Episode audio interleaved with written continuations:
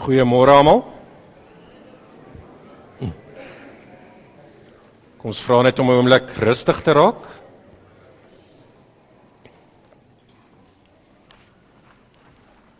Ons sal sien hulle het reeds begin om die stembriefies ook so uit te deel vir ons vergadering van die kerkraad saam met die gemeente om ook dan 'n medeleraar ook vir Rietvallei ook so te beroep. Maar vir ons verder ook uitdeel en gaan stem kom ons raak net eers rustig dan gaan ek vir ons net 'n kort stukkie saam lees uit 1 Timoteus hoofstuk 6 net die net twee versies waar Paulus ook aan Timoteus skryf as 'n predikant van 'n gemeente ook sy opdragte hoe hy sy roeping moet uitleef. En daar sê hy maar jy o man van God vlug weg van hierdie dinge. Dis nou die dwaalleraars wat aan hulle eie kennis wat hulle uitdink ook vashou. Maar streef eerder na geregtigheid, Godvreesendheid, betroubaarheid, liefde, volharding sagmoedigheid. Stryd die goeie stryd van die geloof, gryp die ewige lewe aan waartoe jy geroep is en waarvan jy die goeie belydenis voor baie getuies afgelê het. Alhoewel hierdie so vir Timoteus die opdragte is, is dit ook iets wat vir ons almal ook 'n opdrag is om ook dit ons strewe te wees waarvan ons ook moet wegvlug ook van die dwaalleraars maar ook waar ons vanoggend beroep. Kom ons kyk dat ons iemand ook beroep wat ook hierdie eienskappe het. En ek vertrou ook die drie name het dit ook. Maar ons ook so vra iemand wat geregtigheid, godvreesenheid, betroubaarheid, liefde, volharding, sagmoedigheid ook nastreef en die geloof ook so uitleef. Kom ons buig net die hoofde en dan bid ons saam. Here ons ewige getroue almagtige God. Dankie dat U ons as Rietvallei gemeente ook so lei en beskerm en ook bymekaar bring. Ja, na 'n moeilike hartseer tyd einde verlede jaar lei ons ook vandag om ook nog iemand te roep om ook die roeping ook hier by Rietvallei ook te kom uitleef. En daarom vra ons ook in ons nederigheid dat U ons ook die wysheid sal skenk die Heilige Gees om om ons ook te lei in hierdie beroeping ook vanoggend. Lei ons in die eerste plek dat ons nie met menslike maatstaf sal probeer wil meet en wil kies nie, maar maar werklik net vra maar dat U vir ons ook sal bekend maak maar wie is dit wat U ook vir Rietvallei wil gebruik? Want dis U wat ook ons nood ken maar ook ons tekortkominge, ons gebrek waar ons ook nog nie bekeer van ons sondes nie. En mag U ook 'n Here ook vir ons stuur wat ons weer oproep om ons kruis met blymoedigheid te dra. Om ons lewe volkome in te rig volgens U woord, weg te vlug van die dwaalleraars en die wêreld se begeertes. Maar om ons geloof openlik te bely en uit te leef ook in ons gemeente. En dankie Here ook vir soveel genade wat U ook vir ons gee. Soveel voorregte. Ons fokus baie keer ook net op ons uitdagings en ons tekortkominge.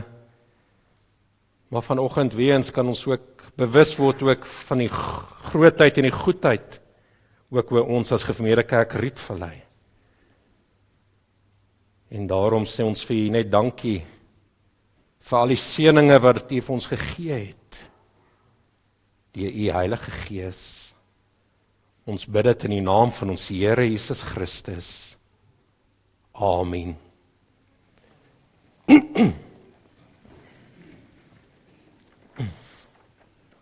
Geliefdes ons het 'n telkommissie ook aangewys bestaande uit uitdelinge Christo Christo Rademan, Blikkies Blighnout en dan die Jakens Leida van Duyk, Gerrit Cornelis en Wimpie Steenkamp. So hulle is ons stelkommissie, hulle deel ook die stembriefies so uit en sorg ook dat hulle dit ook weer opneem. Ons stemprosedure is by geslote stembrief. Jy sal sien die briefies wat uitgedeel word, het dan die volgende drietal predikante op Ek weet jy kan maar so lank die skyfie vertoon. en dit is dan Dominee Anton Detnem wat tans by Gemeerekerk Bergsig is.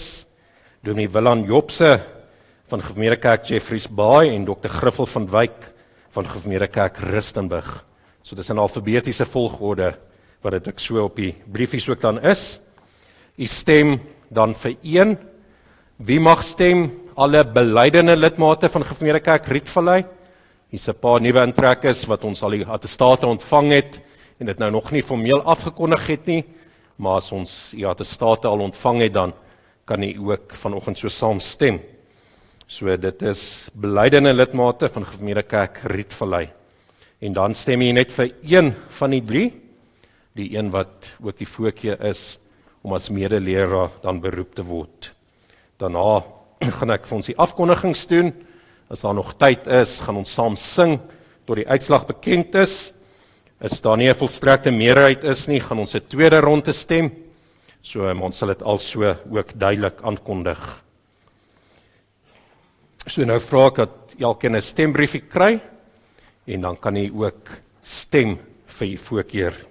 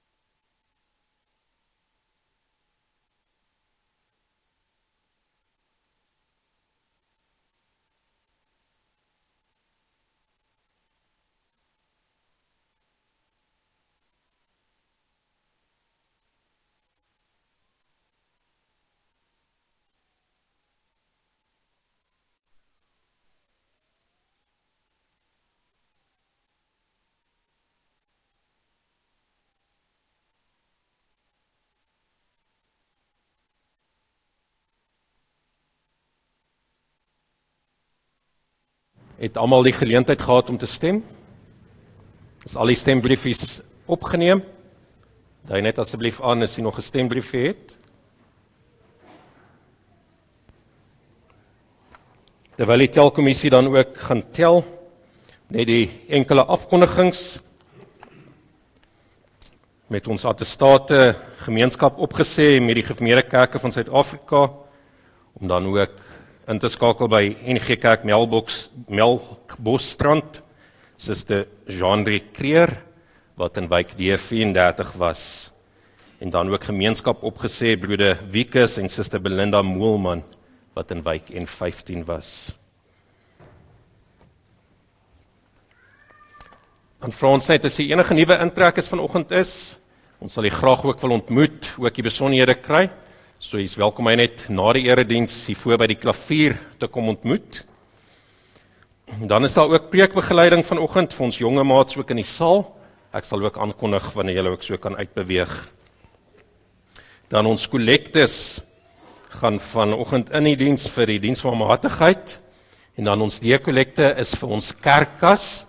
Dis nou die eerste keer wat ons ook hierdie kollekte het waar ons nie vir ander doel doele gee soos ons gebruik was nie, maar ons ook die kollekte het om ons kerkasfondse ook aan te vul vir die instandhouding van die erediens en dan sluit dit ook in vir die instandhouding ook van ons terrein en ons uitgawes wat daarmee saamgaan. So ons het hierdie jaar dan 8 kollektes en baie dankie ook vir u bydrae. Dan het ons daar probasie as ouderlinge en diakens. As ouderlinge het ons se broeder Jan Harm van Jaasveld in wyk N39, dis nou senior en dan broeder Dirk Postma van wyk S78. As diakens na probasie het ons vir suster Elyn Greef D13 en suster Anne Marie van der Merwe in wyk D36. So ons gee hulle nog geleentheid tot 19 Februarie om ook op die roeping te reageer en ons bid ook vir die leiding van die Heilige Gees vir die broeders en susters.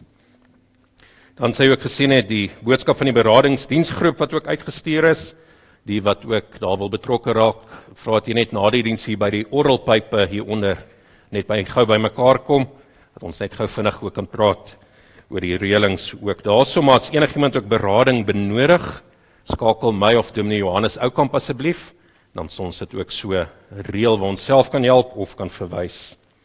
Bybelstudies vir die week Donderdag 9 Februarie om 9uur hier by die in die kerksaal. Vrydagoggend 10 Februarie om 6uur aanlyn. Skakel my net ook indien indien jy ook die skakel benodig. En vanoggend het ons vir ons senior lidmate lidmate ook 'n lekker geleentheid waar hulle ook saam op die stoep langs die saal ook gaan tee drink. So kom geniet dit ook en dan vir die kinders moenie hulle snoeperye gaan van die tafels afgaps nie. Daar is ook vir julle voorsiening gemaak by die kombuis. So as jy dit nie kan uithou nie, kom eet ook so ietsie saam. En dan net die synode wat in Potchefstroom ook vergader het die afgelope week, het hulle bo verwagting vroeg klaar gemaak. Hulle het gistermiddag dan ook klaar gemaak. So eerstens baie dankie vir almal wat se gehelp het met die verversings en die kos vir die synode wat môre en oormôre verder hier by ons sou plaasgevind het. Dankie dat ons op julle knoppie kon druk, maar dit gaan nou nie meer voort nie.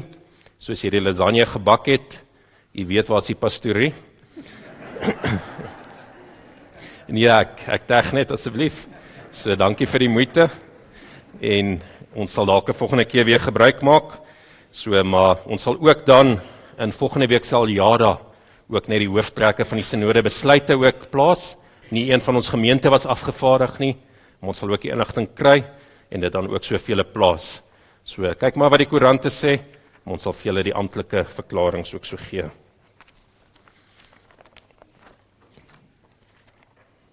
En dan by ons verjaarsdag, kyk in die aljare is ook heelwat verjaarsdag. Ons sê ook vir elkeen wat hierdie week verjaar baie geluk. Dis ook 'n voorreg om ook so nog 'n lewensjaar ook te vier en terug te kyk die Here se genade in die vorige lewensjaar.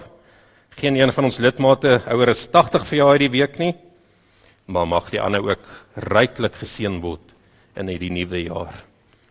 Terwyl die telkommissie nog tel, kom ons sing as gemeente ook saam.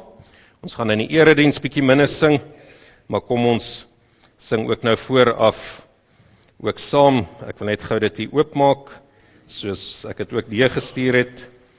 Ons gaan eers nou saam sing Psalm 84 verse 1, 5 en 6 waar ook die mooi psalm is om na die Here se woning ook toe op te trek om ook saam as gelowiges te wees en daarna sing ons Psalm 65 verse 1, 2 en 3. So kom ons staan en ons sing lekker saam.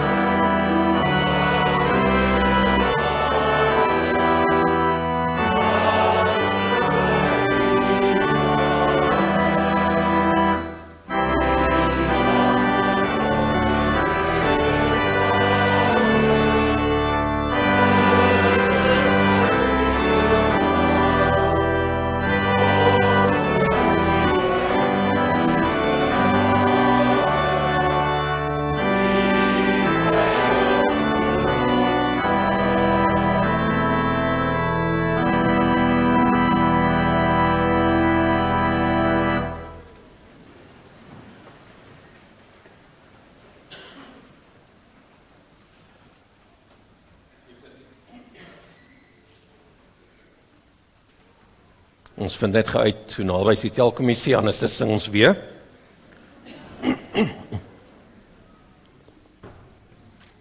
Kom ons sing dan weer verder. Ons sing dan ook Psalm 28. Daar gaan ons verse 1, 6 en 7 sing. En dan sing ons Psalm 111. Daar gaan ons al vier die verse sing. Kom ons staan weer.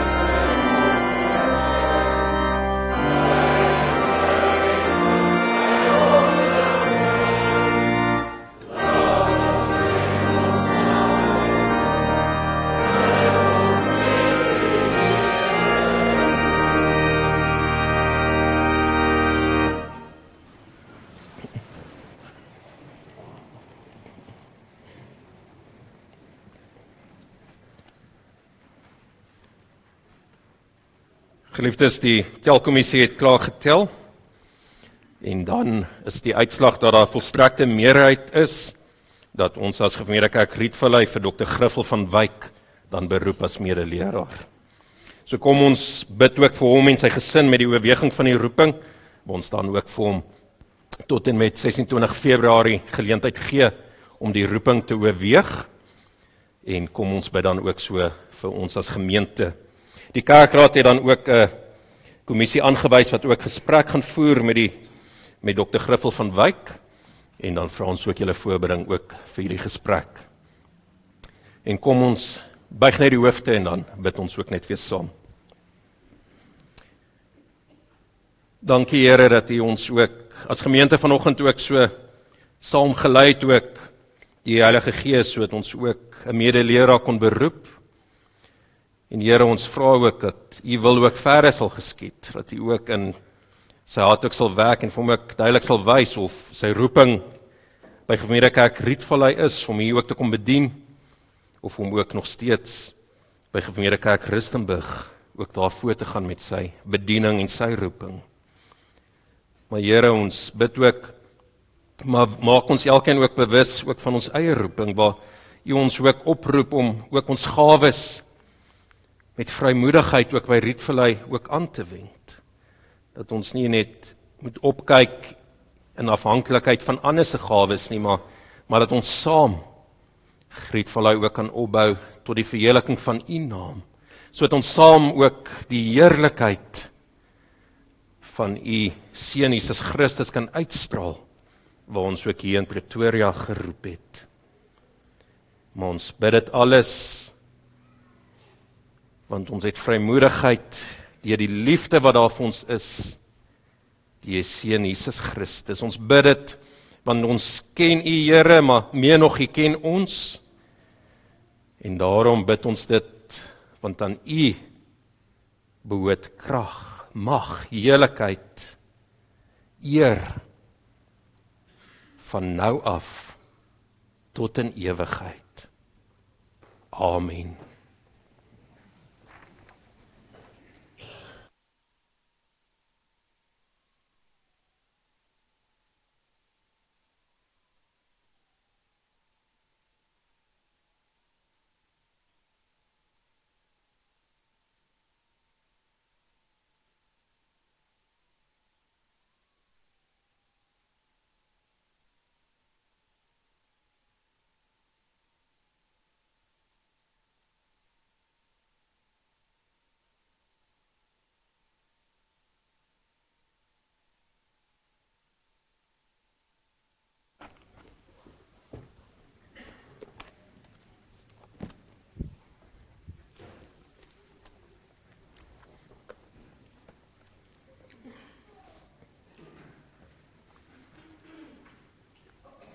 Geliefdes, ons het ook al met ons vergadering bely dat ons in die Here se naam ookie saam is. Maar kom ons weer word net herinner maar wie is God? Hy is die Here wat die hemel en die aarde geskape het. Amen. Geliefdes, die genade van ons Here Jesus Christus, die liefde van God ons Vader en die gemeenskap van die Heilige Gees sal by elkeen van julle wees en bly. Amen. Kom ons lofprys ook die Here saam met Psalm 66. Daarso sing ons verse 1, 2, 6 en 7 waar ons ook ook die seëninge van die Here ook beleef, hoe hy ons ook werklik seën en ons ook sy naam daarvoor wil groot maak. Psalm 66. Daarna gaan ons ook saam bid.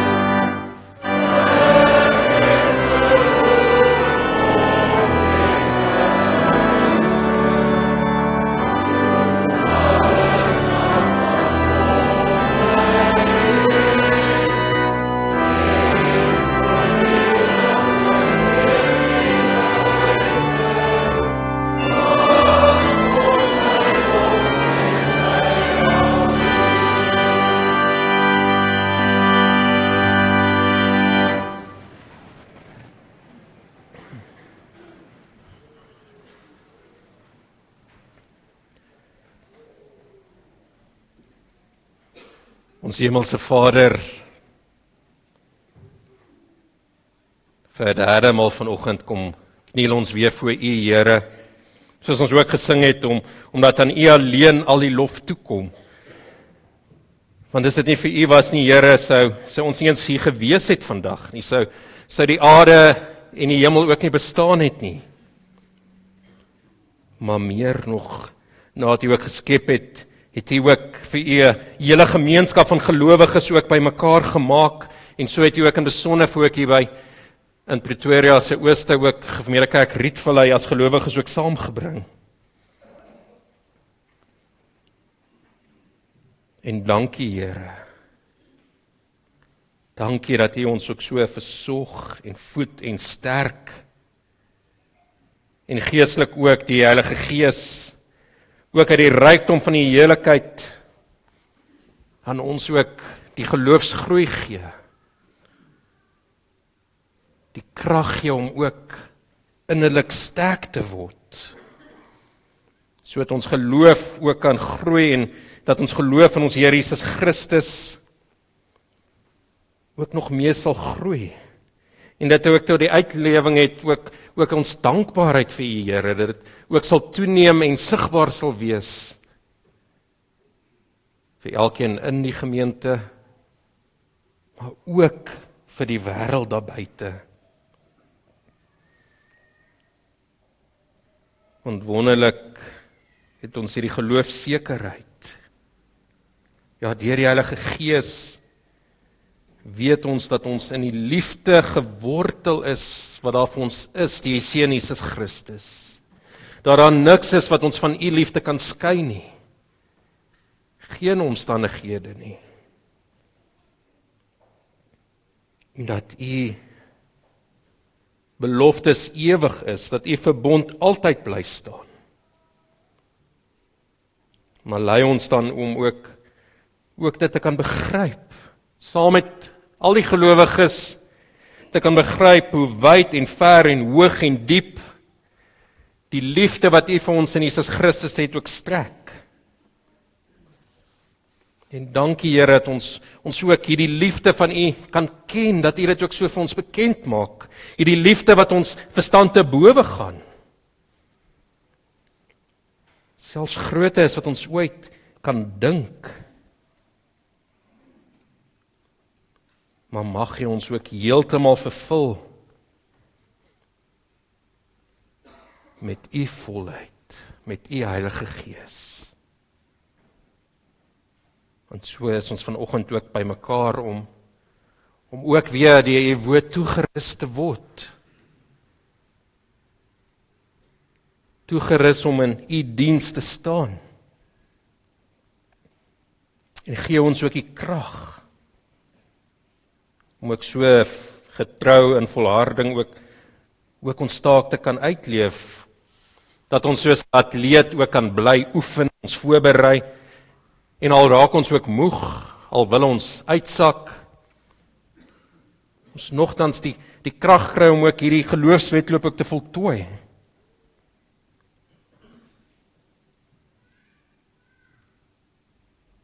En Here ons vra ook maar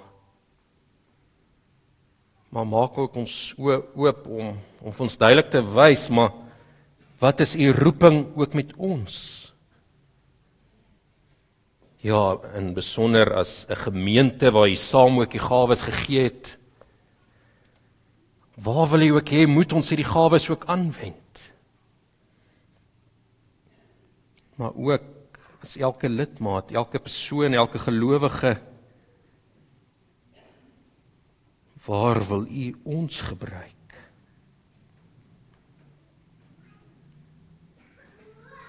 Want u is magtig om oneindig meer te doen as wat ons self kan bid of dink. En vergewe ons waar ons baie keer klein dink. Klein dink van wie U is. Klein dink van die werkinge van U Gees en U raadsplan. wat bring ons weer onder die volle besef van u grootheid van die krag van u optrede. Wees ons so ook genadig. En laat ons kan aanhou om ook net vir u die eer te gee. Die eer wat mee Jalde ook kom deur ons verbondenheid met Christus Jesus. Die al die geslagte heen ook so sigbaar is. En mag ons ook in ons geslag ook ons roeping uitleef en die evangelie verkondig. Bewaar ons, versterk ons. Lei ons om net U naam te verheerlik, om U koninkryk te soek. Amen.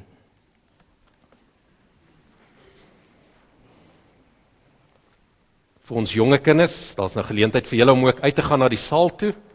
Ons ook preekbegeleiding daar het. En terwyl hulle ook so uit beweeg, kom ons sing ook saam lied 524. Ons gaan daarse saam sing verse 1, 2 en 3.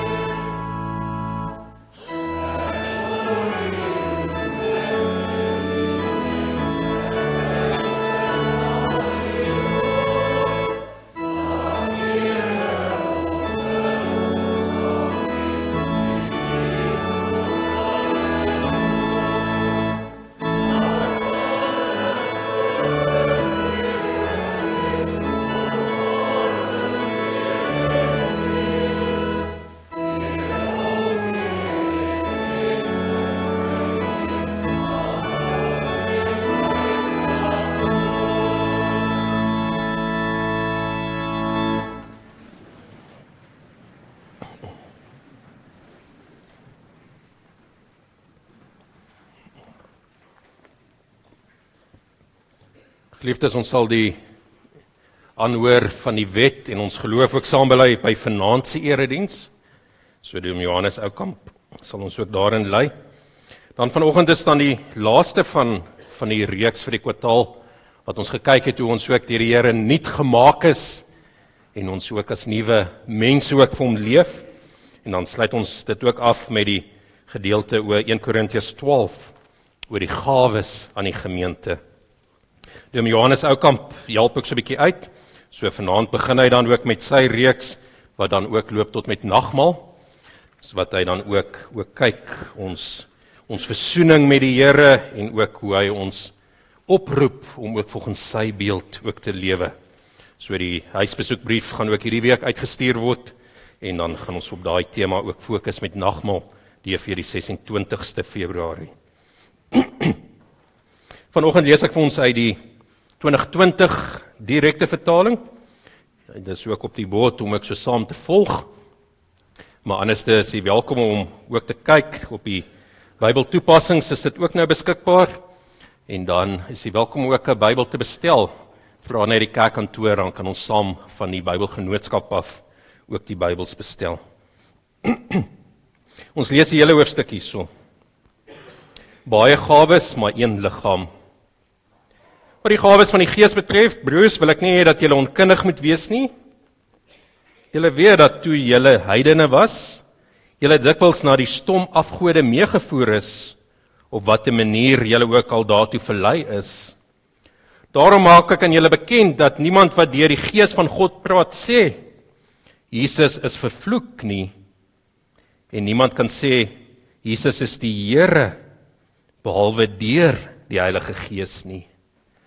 Daar's 'n verskeidenheid genadegawes, maar dit is dieselfde Gees.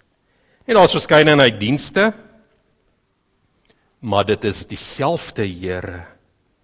En daar's 'n verskeidenheid aktiwiteite, maar dit is dieselfde God wat al hierdie dinge in almal bewerk. Aan elkeen egte word die openbaring van die Gees gegee met die oog op wat bevorderlik is. Aan een word 'n woord van wysheid deur die Gees gegee. Aan die ander 'n woord van kennis deur dieselfde Gees.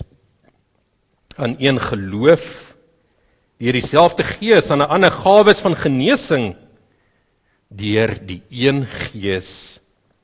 Aan een dinamiese kragte, aan 'n ander weer die gawe van profesie aan die een die onderskeiding van die geeste aan 'n ander verskillende soorte tale en aan nog 'n ander die uitleg van tale.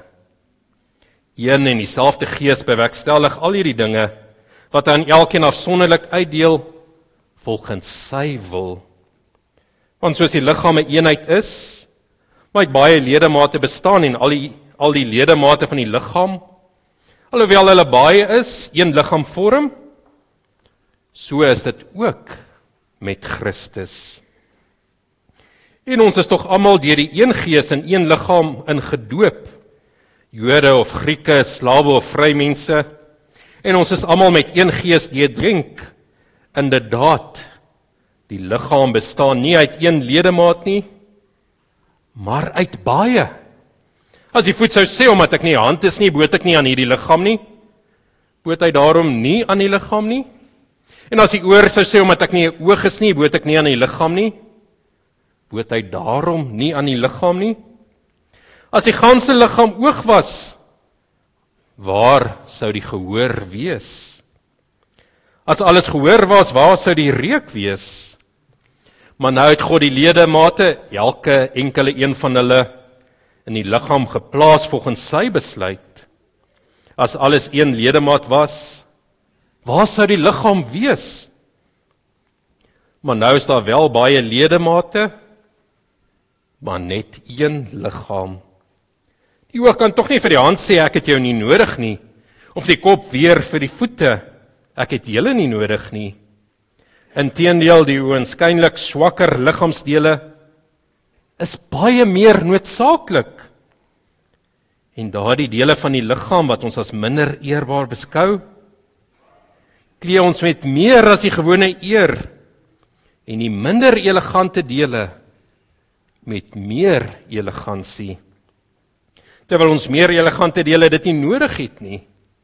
Maar God het die liggaam so saamgestel dat hy meer respek toegewys het aan die deel wat dit die meeste nodig het sodat daar nie verdeeldheid in die liggaam sal wees nie, maar die ledemate in gelyke mate vir mekaar sal sorg.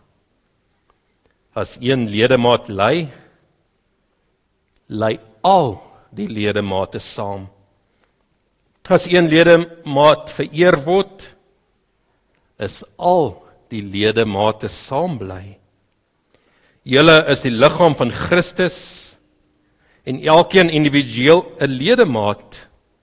In die gemeente het God aangewys, eerstens apostels, tweedens profete, derdens leraars, daarna kragtens vermoëns sowel as gawes van genesing vermoëns om te kan help om te lei en verskillende soorte tale. Is almal dan apostels? Is almal dan profete of almal leraars?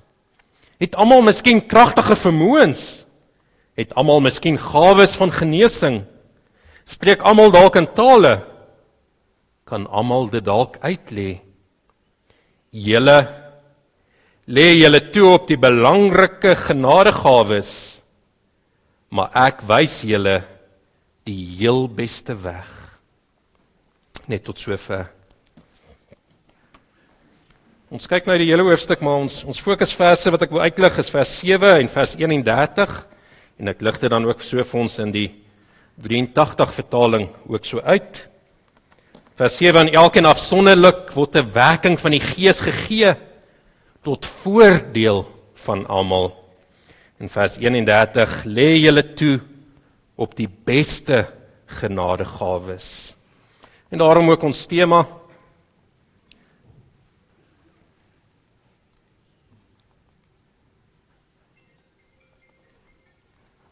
As ekskuus. Daarom ons tema ook lê julle toe op die beste genadegawes wat die Heilige Gees julle gee. Geliefdes, kom ons wees net gou 'n oomblik prakties. Kom ons dink, doen 'n bietjie selfondersoek maar hoe lyk die gemeente kerk Rietvallei? Dink so 'n oomblik na oor oor wie ons is. Hierdie is net die gebou waar ons ingekom het. Hoe lyk ons? Die kerk is dan die lidmate.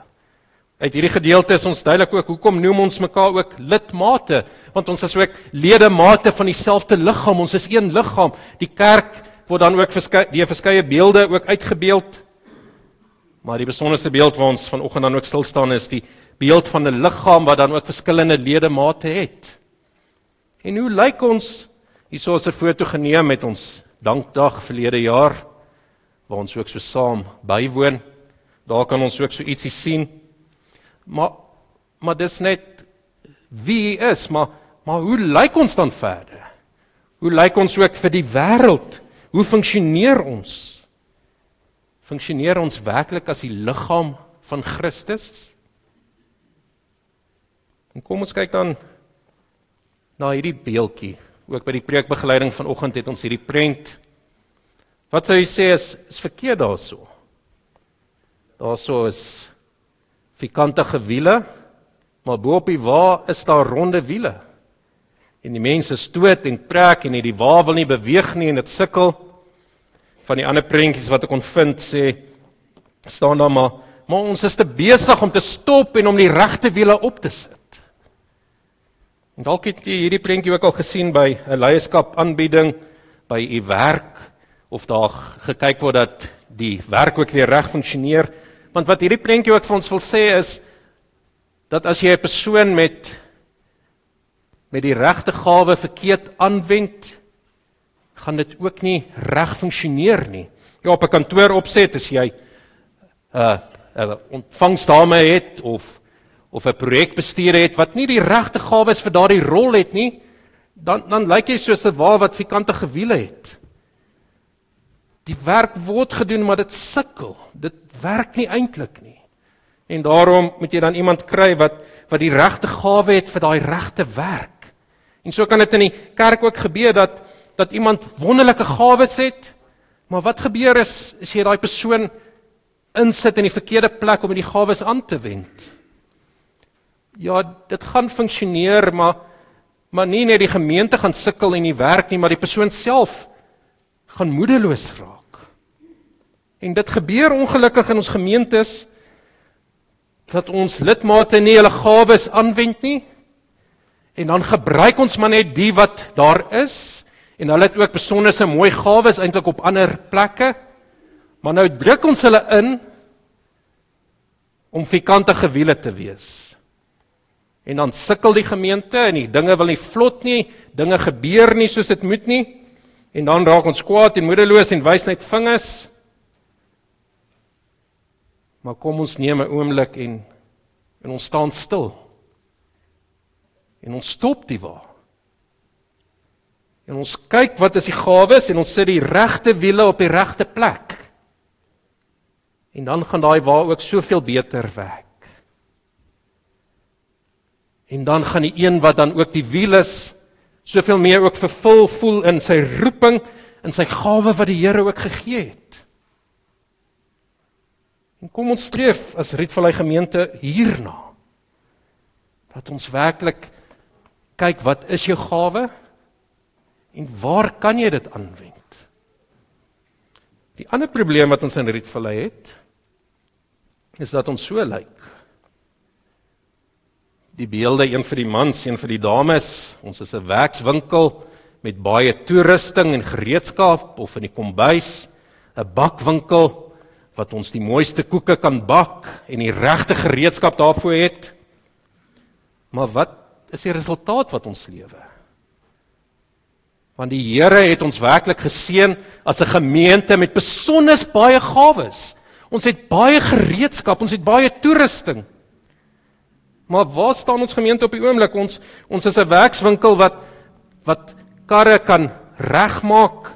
Ons kan selfs die engines uitmekaar uithaal met die gawes wat ons het. Ons kan die kar oorverf en ons kan hom uitstuur werkend en reg. Maar nou is ons 'n werkswinkel wat net 'n paar van die gawes gebruik. Hoeveel lidmate gebruik hulle gawes in Rietvallei? As jy kyk wie betrokke is by aksies, by uitreike, dan is dit omtrent 10 tot 15% van die gemeente. So ons het 'n werkswinkel met baie gereedskap, spesifieke doel en taak vir elkeen van hierdie gereedskapstukke.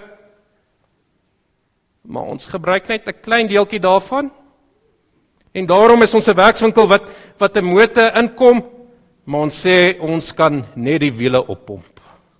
Ons kan net die olie tap. Ons is toegerus. Die gawes is hier, die gereedskap is hier, die kennis om dit te doen is ook hier. Maar nou bereik ons nie die potensiaal wat die Here ook vir ons gegee het nie. Want ons gebruik nie die gereedskap So ek met 'n bakkery. Al die middele is daar om die mooiste, die fynste koeke te bak, om hulle mooi te versier, om by 'n huweliksgeleentheid iemand se dag ook mooi en bly te maak. En ek wil sê ons gebruik dit amper net om modderkoekies te bak. Selfs baie keer net om te speel met ons gawes. Nie ernstig aan te wend nie of of ons bak dalk net pannekoeke in hierdie kombuis. Maar die Here gee ons 'n groot verskeidenheid van gawes van toerusting sodat ons 'n groot verskeidenheid van dienste ook weer kan gee vir mekaar. Dat ons werklik baie mooi fyn koekies kan bak. Ja, almal moenie dieselfde doen en dieselfde wees nie. 'n Gemeente wat dieselfde wil wees en dieselfde doen is 'n groot gevaar vir hulle self en vir ander. En kom ons kyk hoe roep die Here ons ook op, opnuut elkeen van ons vanoggend om ons gawes ook weer aan te wend. Heel eerstens die besef wat ons ook weer kry. Maar dis die Heilige Gees wat die gawes ook vir die kerk gee. Ja, kom van God die Vader af, ja deur die werk van Jesus Christus.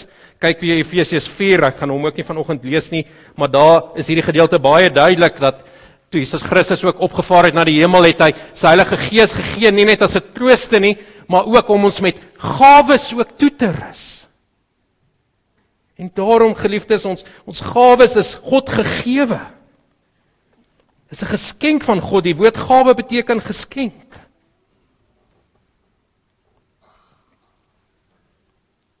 Beleef jy jou gawes so?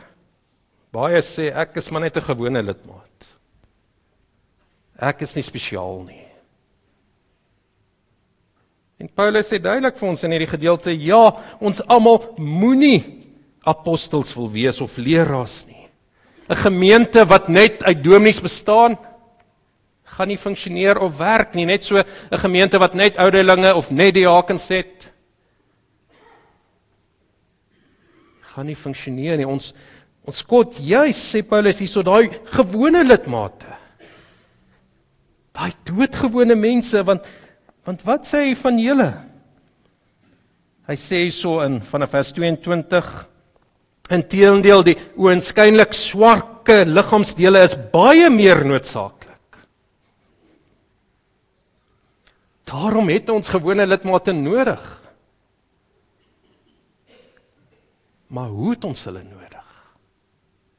En dit sê ons baie duidelik in ons geloofsbelijdenisformulier. Vanoggend weer met die belijdensklas ook daarby stil gestaan.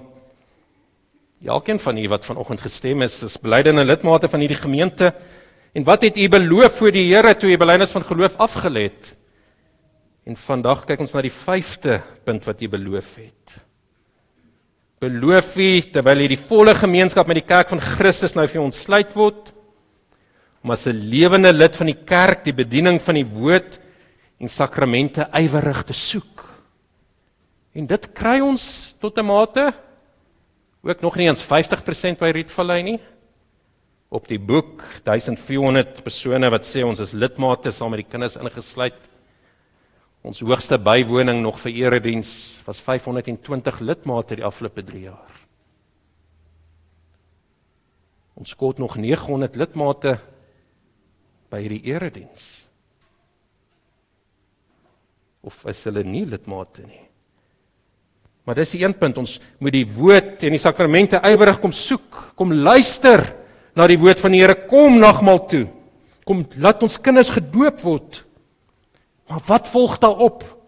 Om die gawes gewillig en met vreugde tot nut en saligheid van die ander lede en tot die uitbouing van die koninkryk van God aan te wend dat u u aan die Christelike vermaaning en tug sal onderwerp as u u daar misgaan.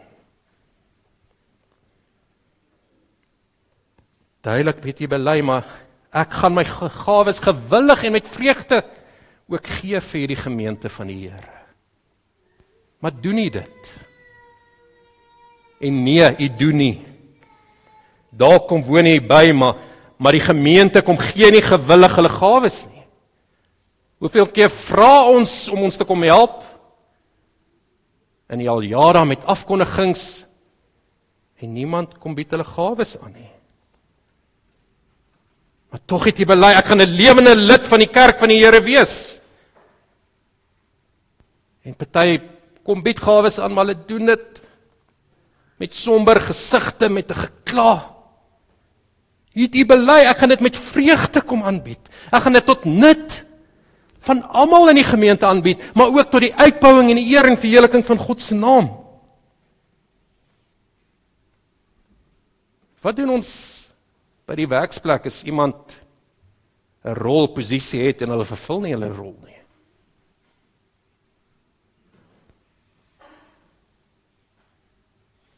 Selfs met ons gawes. Het gawes ontvang, maar as dit nie uitleef nie, hoe moet ons as gemeente dan maak? Aanvaar ons dit maar net en werk ons maar met die handjievol wat aanbied en nou nou sukkel ons maar om hierdie waarheid aan te stoot. Ons pas nie eintlik in daai wiele nie, maar maar ons gaan vorentoe. By die werksplek as jy nie gawes aanwend nie, dan kan jy of geskei word by 'n plek waar dit ook reg inpas. En so moet ons ook in die gemeente ook hierdie gawes skuif dat dit op die regte plek reg werk. Maar die tweede opsie, en dit sê die Bybel ook vir ons, daar waar 'n persoon nie sy geloof uitleef nie, Jakobus sê maar geloof wat nie vrug dra nie, wat nie sy gawes aanwend nie, so 'n persoon is dood in sy geloof. In die werksplek so 'n persoon moet afgedank word, afgelê word. En so moet ons ook vir mekaar sê by die gemeente maar as jy nie jou gawes uitleef nie is jou geloof dood. Leef jy nie in 'n lewende verhouding met God nie.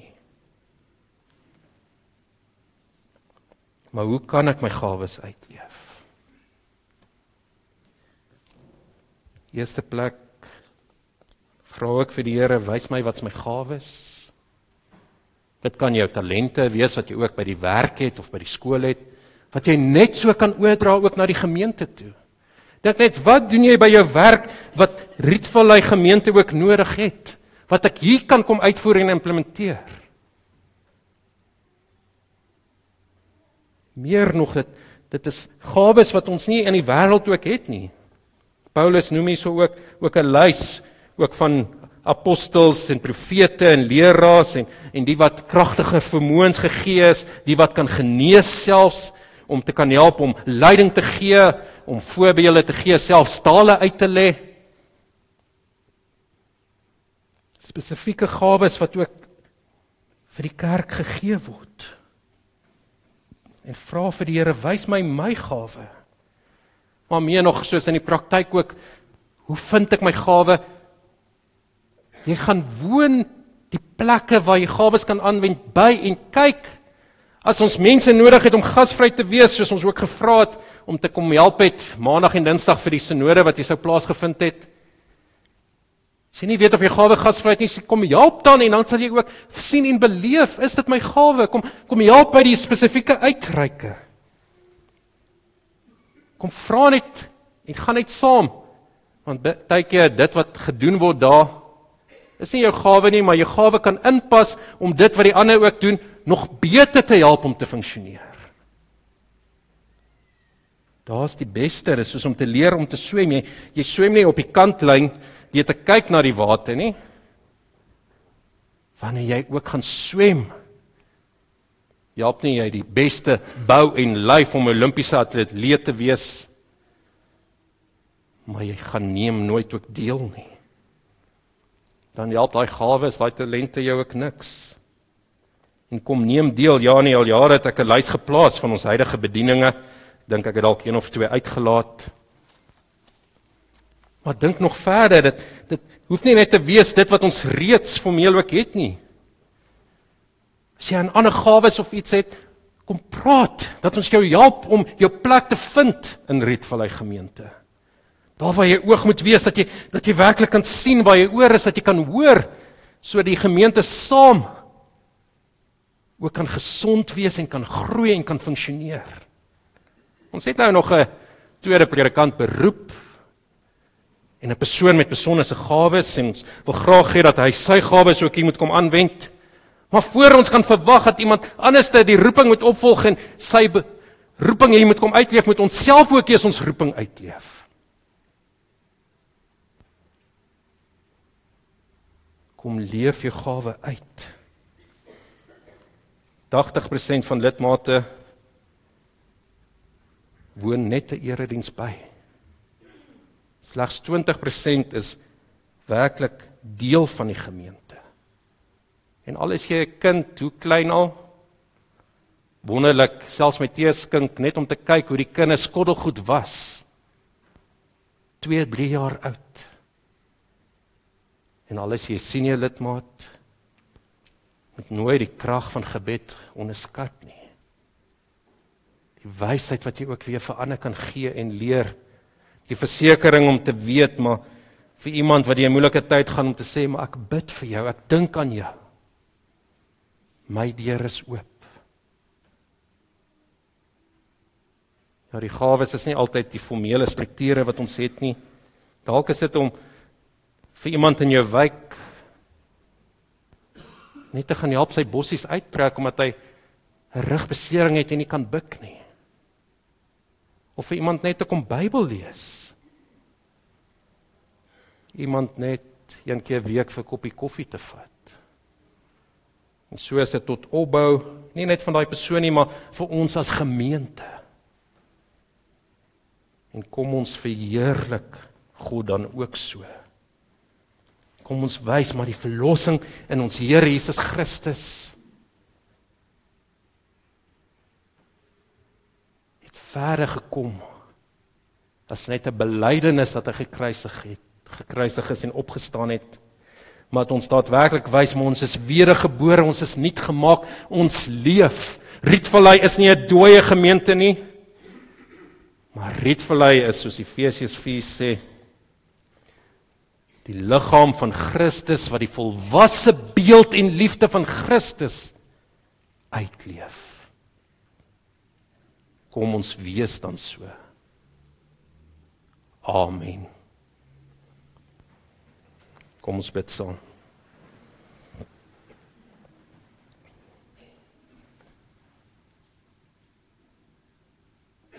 Dankie Here dat ons U wil kan vra, vra dat U wil moet geskied. U raadsplan.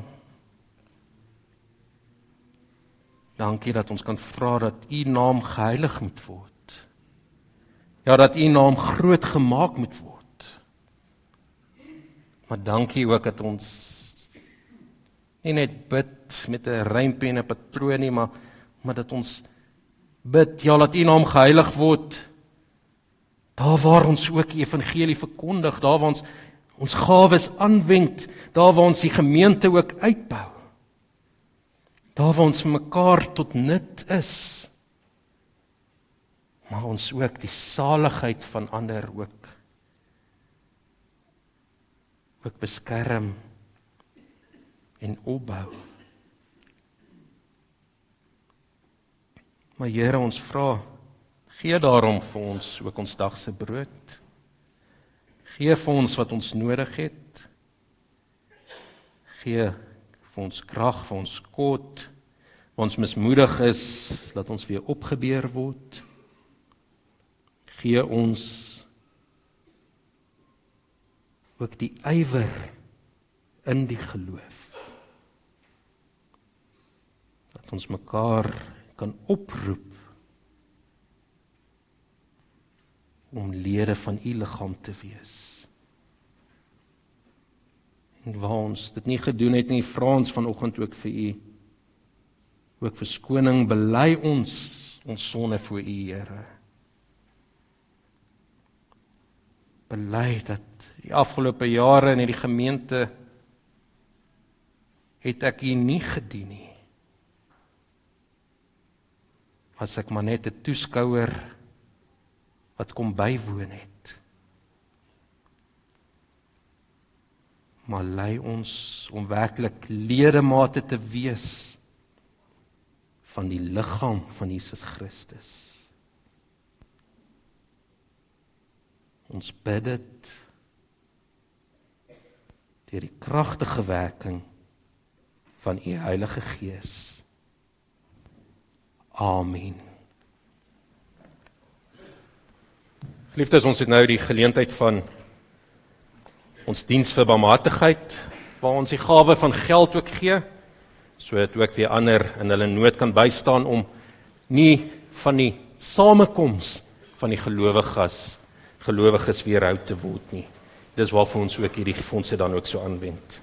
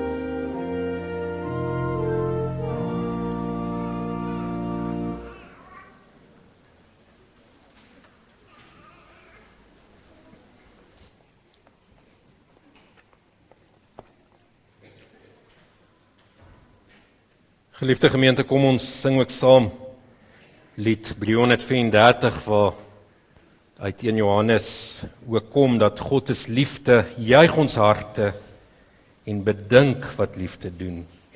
Ook herinnering God het ons eerste lief gehad, maar laat ons uit hierdie bron van liefde leef. Laat ons so ons gawes ook aanwend en die sy gees wat vir ons die gawes ook gegee het om ook hierdie liefde so te kan uitleef.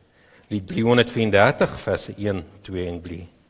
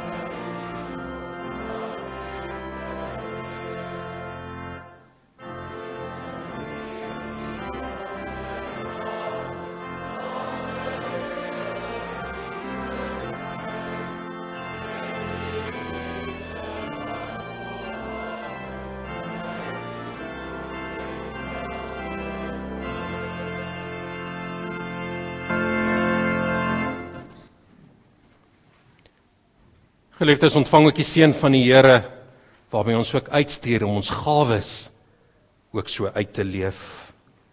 Die genade van ons Here Jesus Christus, die liefde van God ons Vader en die gemeenskap van die Heilige Gees sal by elkeen van julle wees en bly. Amen.